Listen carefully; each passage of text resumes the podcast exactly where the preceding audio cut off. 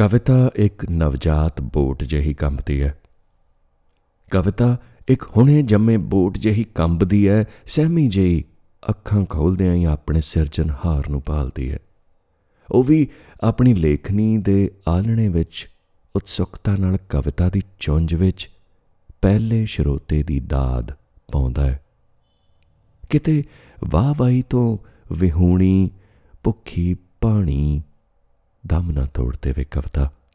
ਉਸ ਦੀ ਹਰ ਕਿਲਕਾਰੀ ਤੇ ਡੁੱਲ ਡੁੱਲ ਪੈਂਦਾ ਹੈ ਕਵੀ।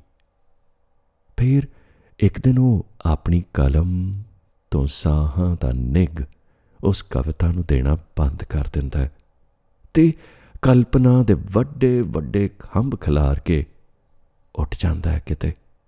ਨਵੀਆਂ ਕਵਿਤਾਵਾਂ ਦੇ ਨਵੇਂ ਆਲਣੇ ਸਿਰਜਣ।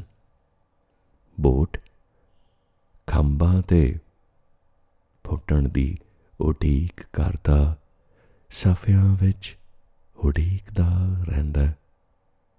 ਜਾਣਦੇ ਹੋ, ਕਵਿਤਾ ਇੱਕ ਨਵਜਾਤ ਬੋਟ ਜਿਹੀ ਹੁੰਦੀ ਹੈ ਤੇ ਕੰਬਦੀ ਰਹਿੰਦੀ ਹੈ ਸਹਿਮੀ ਜਿਹੀ ਅੱਖਾਂ ਖੋਲਦਿਆਂ ਹੀ ਆਪਣੇ ਸਿਰਜਣਹਾਰ ਨੂੰ ਪਾਲਦੀ ਹੈ ਪਰ ਉਹ ਉਹ ਤਾਂ ਕਦੋਂ ਦਾ ਉੱਡ ਚੁੱਕਿਆ ਤੇ ਇਹਦੇ ਖੰਭ ਹਾਲੇ ਨਿਖਰੇ ਨਹੀਂ।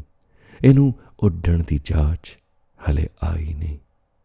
ਉਦੋਂ ਤਾਈਂ ਇਹ ਕਵਿਤਾ ਬੰਦ ਸਫਿਆਂ ਦੇ ਵਿੱਚ ਉਡਾਰੀਆਂ ਦੇ ਸੁਪਨੇ ਵੇਖੇਗੀ। ਉਡਾਰੀਆਂ ਦੇ ਸੁਪਨੇ